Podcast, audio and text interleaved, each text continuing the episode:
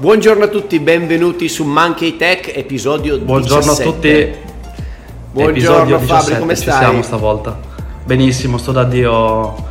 Gio, tu come stai? Tutto Ma bene? sì, bene, qua il tempo è bello, in Giappone vedo un bello sfondo, quindi... Sì, no, ma è grigio, è grigissimo. Aspetta che ti faccio vedere, è tutto grigio, quindi la giornata non è, non è fantastica. Però inizia già a fare caldo. Ma sarà fantastico il nostro podcast perché oggi siamo tutti concentrati su crisi bancarie, SBB, Credit Suisse, quindi secondo me sigla e partiamo subito col botto. Andiamo. Ciao, benvenuti in Monkey Tech, il podcast settimanale in cui selezioniamo per voi notizie su startup, finanza e tecnologia. Parole semplici e ragionamenti da privati ad alta voce per capire cosa sta succedendo nel mondo. Ok, perfetto, Ok. partiamo. Allora Fabri, eh, la situazione è calda, no? Perché abbiamo visto molto, fallimento molto di Silicon Valley Bank eh, un mesetto fa, Credit Suisse in crisi acquisita da UBS. Eh, allora, volevo solo dire una cosa in, in apertura, poi mi dici un attimo come la pensi.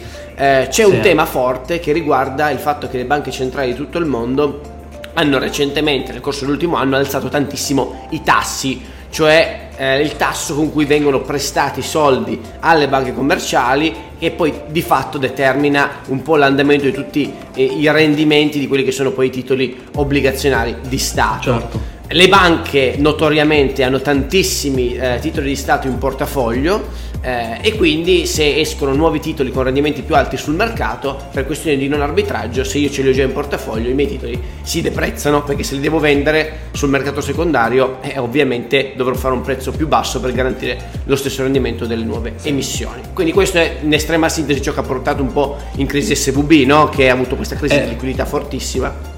Però volevo sottolineare una cosa, che queste, mh, queste perdite di cui parliamo, cioè se andassi sul mercato e vado a liquidare le mie posizioni, ad esempio sulle mie obbligazioni, titoli di Stato, in questo momento naturalmente si verificano delle perdite. Ricordiamoci che sono perdite potenziali e perché su SVB si è concretizzato? Perché ci sono stati due fattori diciamo, che si sono innescati allo stesso momento. Uno è questo quello che hai citato, però dall'altra parte c'è anche eh, c'è stato tutto il settore del tech che ha perso tantissimo, quindi lo sappiamo tutti, tutto quello che è successo l'abbiamo osservato, i, i layoff di tutte le grandi big tech e di conseguenza anche tutto il settore del venture capital e Silicon Valley Bank ha molte di queste realtà tecnologiche in portafoglio che hanno fatto ricorso ai propri depositi. Quindi loro si sono visti da una parte eh, le perdite potenziali, dall'altra dovevano in effetti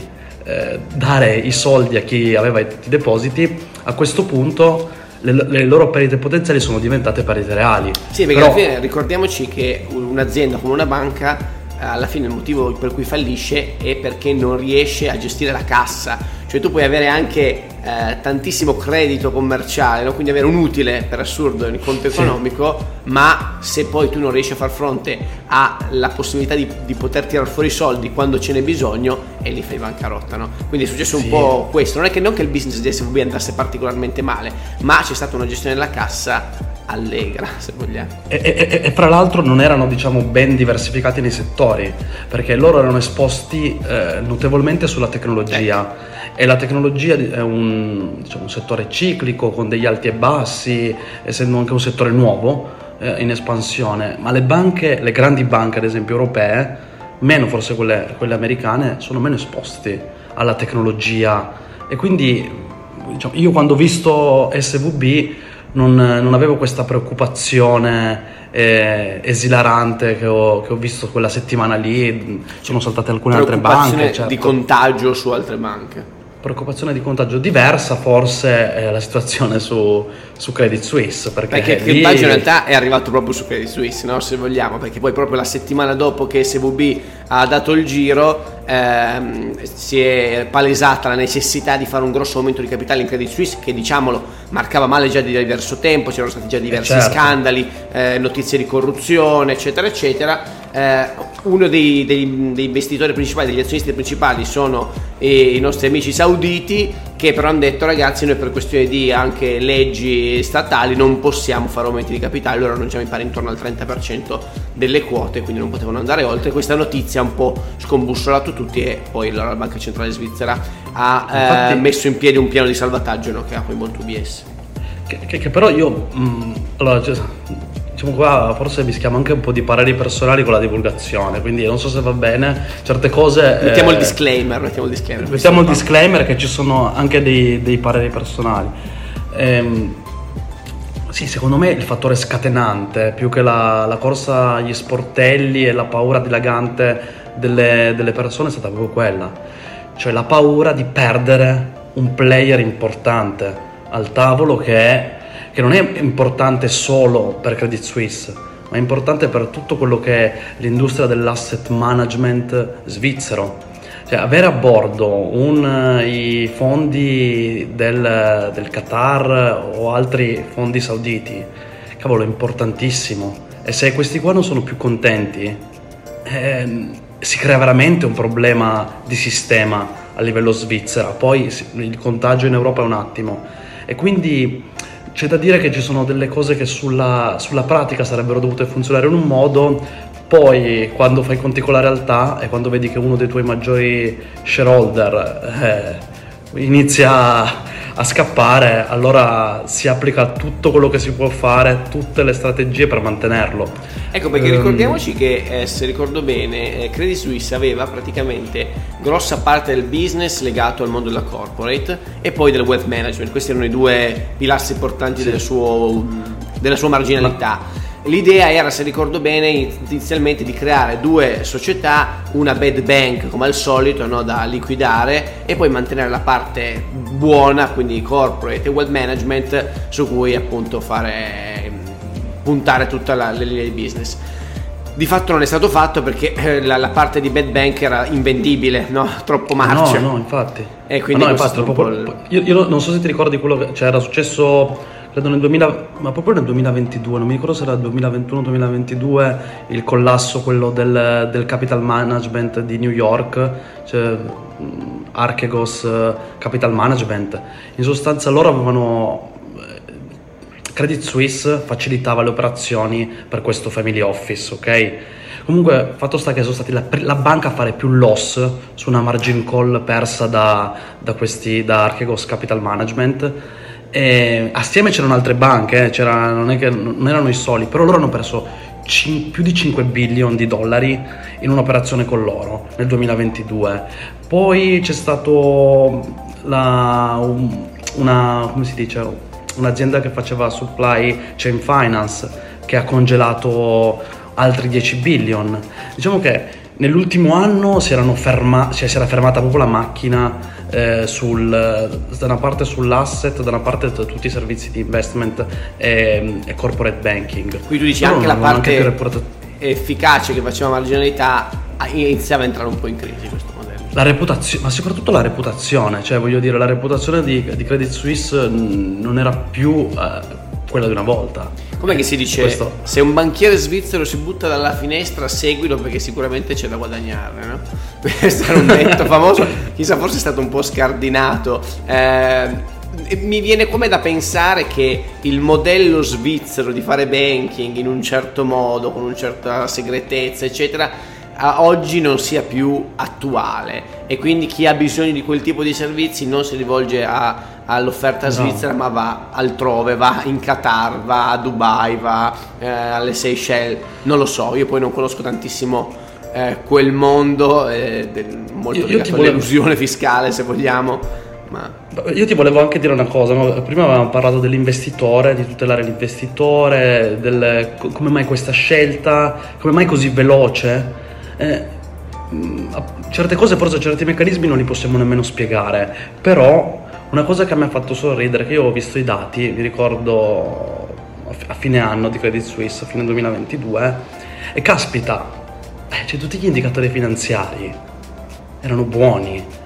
Questo cosa, questo cosa sottende? Il fatto che abbiamo delle società di revisione che forse eh, non, sono, non, fanno abbastanza challenge sui clienti, o no? Ma non, so, ma non, solo quello. Allora, io voglio dire, ad esempio, eh, ti, ti, dico due dati, ad esempio eh, liquidity coverage ratio, che sarebbe in sostanza quanti asset liquidi hai a copertura del, mm, del cash flow, dell'esborso che potresti avere, delle, diciamo, delle obbligazioni a short term.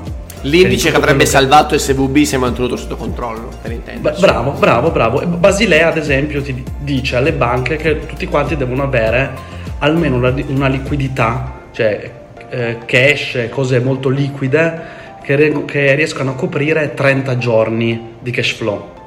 Ecco, okay. ricordiamo Basilea è l'accordo che stabilisce gli standard internazionali per l'adeguatezza proprio patrimoniale delle banche, quindi questo è per chi non è insomma, insider del settore il significato. A, a, per dirti, a fine anno loro avevano un liquidity coverage ratio uh, di circa il 150%, che è molto molto buono, cioè mo, molto migliore rispetto a se prendiamo a caso qualsiasi banca americana, credo che non troviamo dei... Perché le banche americane hanno, devono anche aderire a policy decisamente più lasche. Non, no? Cioè Basilea, come si dice, è abbastanza stringente, ma nel, nell'idea di tutelare i risparmiatori, gli investitori, ma, eccetera. No? Bravo, Quindi, bravo. Eh, questo, qua, questo, qua, è il primo. E il secondo, il secondo tema è un altro, un altro indicatore, cerchiamo di spiegare che cosa è, un, eh, il Common Equity Tire 1 Ratio. Allora, Common Equity Tire, vabbè, sono in sostanza le, mm, la stock, cioè le, le, azioni, il valore del, dell'equity più i cash. Ok? Certo. Su per calcolare questo ratio bisogna metterlo a, uh, come denominatore i risk weighted asset, cioè gli asset pesati per il rischio uh, che hanno di fallimento in sostanza. E ci sono anche qua dei paletti dati da Basilea, dalle indicazioni europee che sono più o meno di stare sopra al 4,5%. A fine anno, nel 2022, la banca Credit Suisse aveva più del 7% come eh, come, come ratio. Pensa che a giu- l'ultimo dato che avevo visto era uh, uh,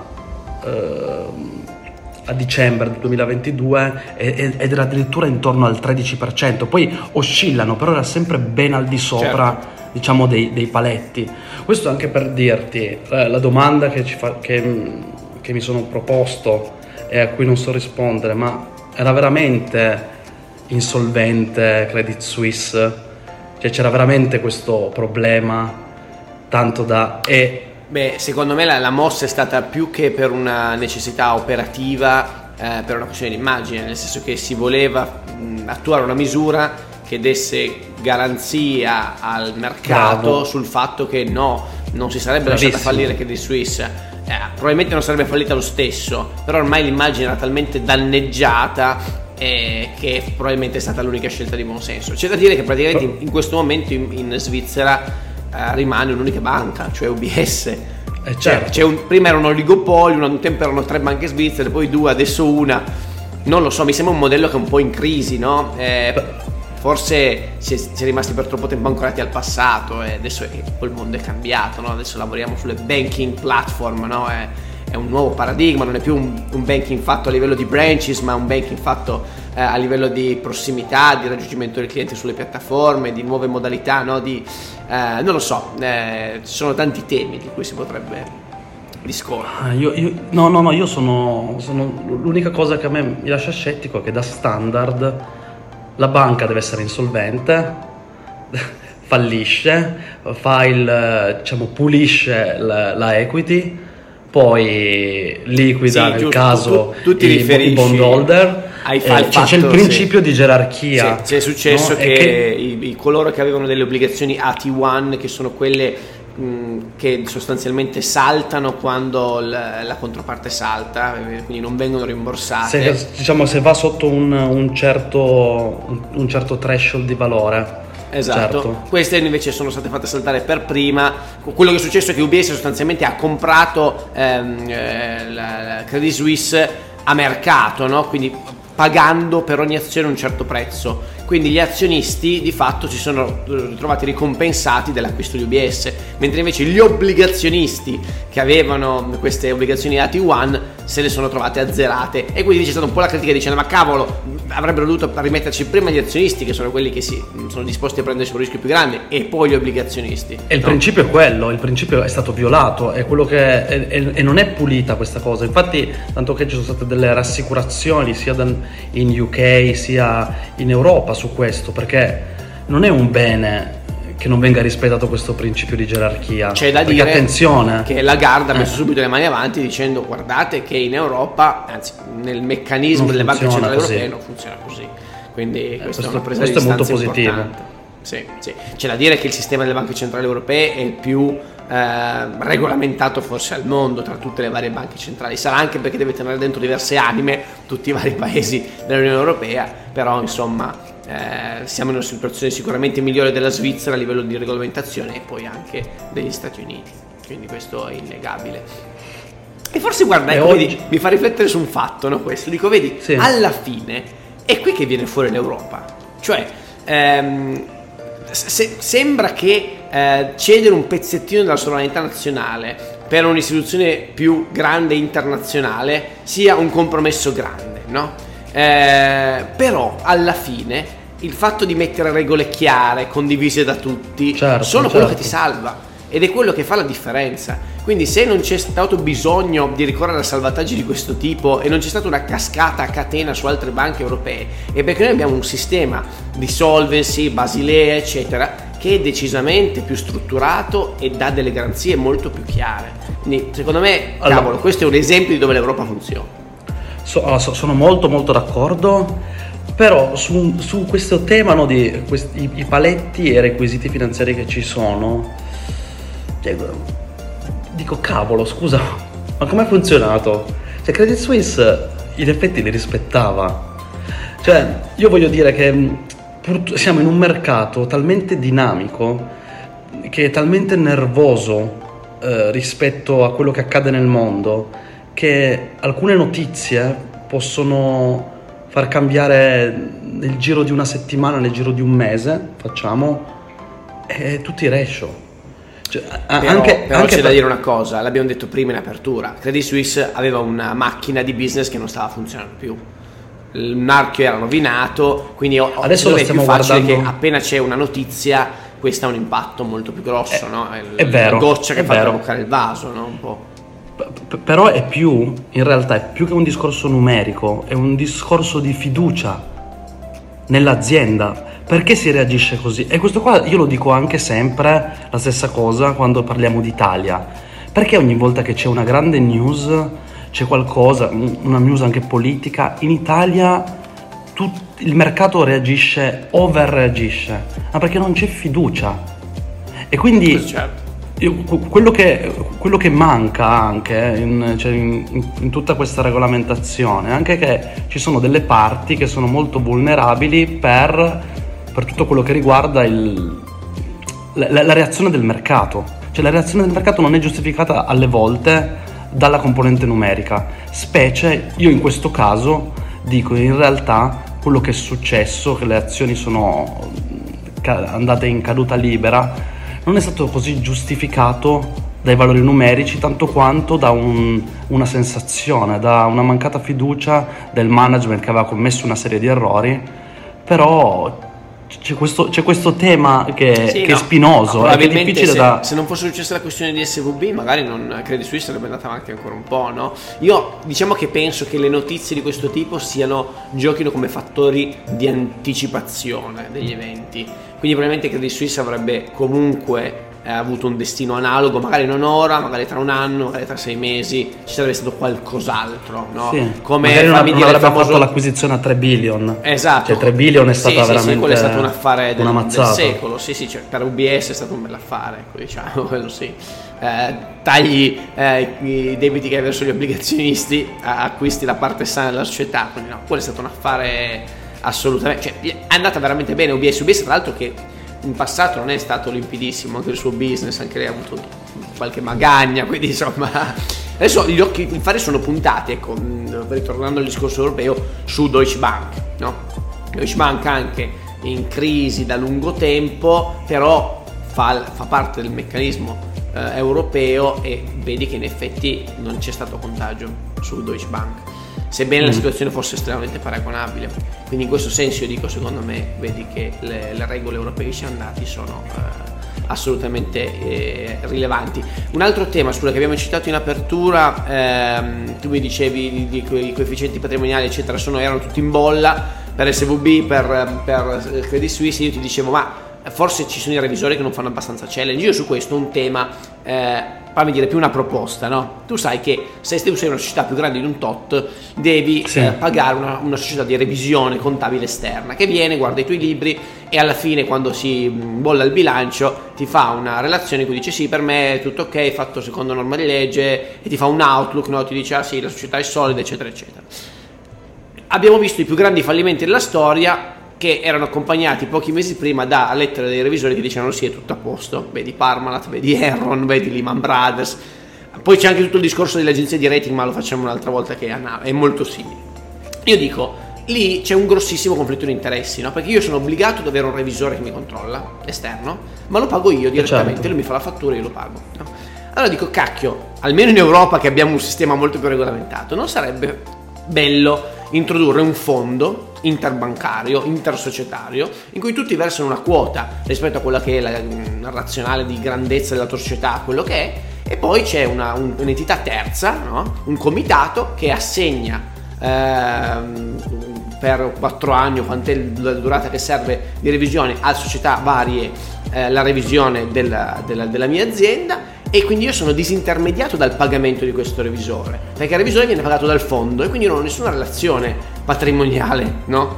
con il mio revisore. Eh, mi, sem- mi, sembra molto sensato. Perché non viene fatto, certo. accidenti? E con il rating è uguale, quando io emetto uno strumento finanziario e un'agenzia mi deve fare il rating oppure deve fare il rating sulla mia solvibilità, o io devo andare da eh, Moody's e allora, pagare però Moody's. Quello, però in quel caso, ok, ok, però in quel caso cosa succede? Che tu di fatto puoi anche non farlo. Cioè tu come società puoi anche evitare di farlo. Quello che se tu lo fai hai un van- potresti avere un vantaggio, cioè, cioè, stai indicando della trasparenza, quindi tu hai un beneficio. Però io credo che alcuni strumenti, okay. se tu non hai Potresti... non li puoi, non li puoi negoziare. Eh no, no, ad esempio la bondistica, eh. ad esempio i bond non li puoi, non li puoi mettere. Allora le società che non, che non, che non gliene frega nulla mm. non lo fanno. Ci sono alcune quello che dici tu, ad esempio, tutte le società che vogliono avere il rating, mettessero in un fondo i soldi e poi si fanno... Esatto. Diventa veramente trasparente perché io poi società di revisione non ho alcun interesse a no, eh, perché cavolo se io devo fare eh, la review al mio committente diventa molto più difficile, no? Poi per sì, carità non dico che questo sia un meccanismo risolutivo, però mi sembra che adesso ci sia un conflitto di interessi palese, ecco. Sì, diciamo che mh, mm, o, cioè, colgo, adesso forse ci sono dei meccanismi anche per cui tu quando lavori con una società, est- cioè loro alla fine sono una società esterna che lavorano per te. Tolto il, la questione che tu dici di ingraziarsi per, e magari ti, ti, ti, fanno anche dei favoritismi, quindi ci potrebbe essere quel tema, però c'è anche il modus operandi con cui tu effettui, eh, non lo so, il rating o, co- o con cui tu chiedi informazioni e se c'è una squadra consolidata eh, magari tu vai più veloce perché lo sappiamo che entrare poi nel... Adesso noi lavoriamo dentro, dentro la banca e lo sappiamo cosa vuol dire quando devi iniziare a guardarci dentro. Cioè non, è, non è banale. Beh, però già e, adesso quindi... le società di revisione stanno 4 anni, poi per legge devono cambiare. Quindi quella Beh, fatica, cioè io dico questa regola la puoi mantenere comunque. La mantieni, ah, okay. siamo i 4 anni, ma c'è un comitato esterno che assegna casualmente, non so, una società di revisione a un cliente e, la, e del fondo a pagarla. Boh, no, non so. Poi no, non so se questo sia risolutivo, forse no. Però mi no, sembra ma facciamolo, dai, boh. facciamolo. Dai. Doma- adesso facciamo adesso una mozione, proposta di legge, la portiamo al eh, Parlamento dai. europeo e cerchiamo di mandarla avanti. Vabbè. allora, io, so, io Gio ti saluterei con questa proposta, la mandiamo Vai. subito in alto a tu sai chi, eh, vediamo se ce la provano. Dai. allora niente, direi che la puntata chiude, si chiude qua, è stata un po' una chiacchierata, fateci sapere Divertente. Cosa, cosa ne pensate. Tra l'altro ho scoperto che su Spotify possono aggiungere delle, delle, interazioni con il pubblico, quindi tipo dei sondaggi, fare delle domande. Quindi magari ah, sì? prossimamente proveremo e ci farete sapere il vostro. Ah, figo, figo, eh, proviamo. proveremo. Mi raccomando, seguiteci sempre su uh, tutti i canali per i podcast, quindi Spotify, Apple Music eh, Google, eccetera, ma poi soprattutto anche su TikTok, su Instagram, perché li pubblichiamo tantissimo, tutte le Sì, news che escono fresche fresche, quando, abbiamo, mh, quando sono uscite queste notizie di cui abbiamo parlato oggi, SVB, Credit Suisse, abbiamo fatto dei video dedicati, quindi mi raccomando seguiteci, ma anche i tech tutto attaccato, underscore ita, su TikTok e Instagram. Fabri? Alla prossima e mi raccomando commentate e fateci challenge soprattutto perché ci piace, ci diverte. Ciao a tutti, Ciao a alla prossima tutti. puntata. Ciao ciao ciao. Alla prossima. Grazie per averci ascoltato. Se avete domande o suggerimenti sulle news da approfondire per la prossima puntata, scriveteci su Instagram. Ci vediamo la prossima settimana. Fino ad allora, continuate ad informarvi e a provare a scoprire il mondo.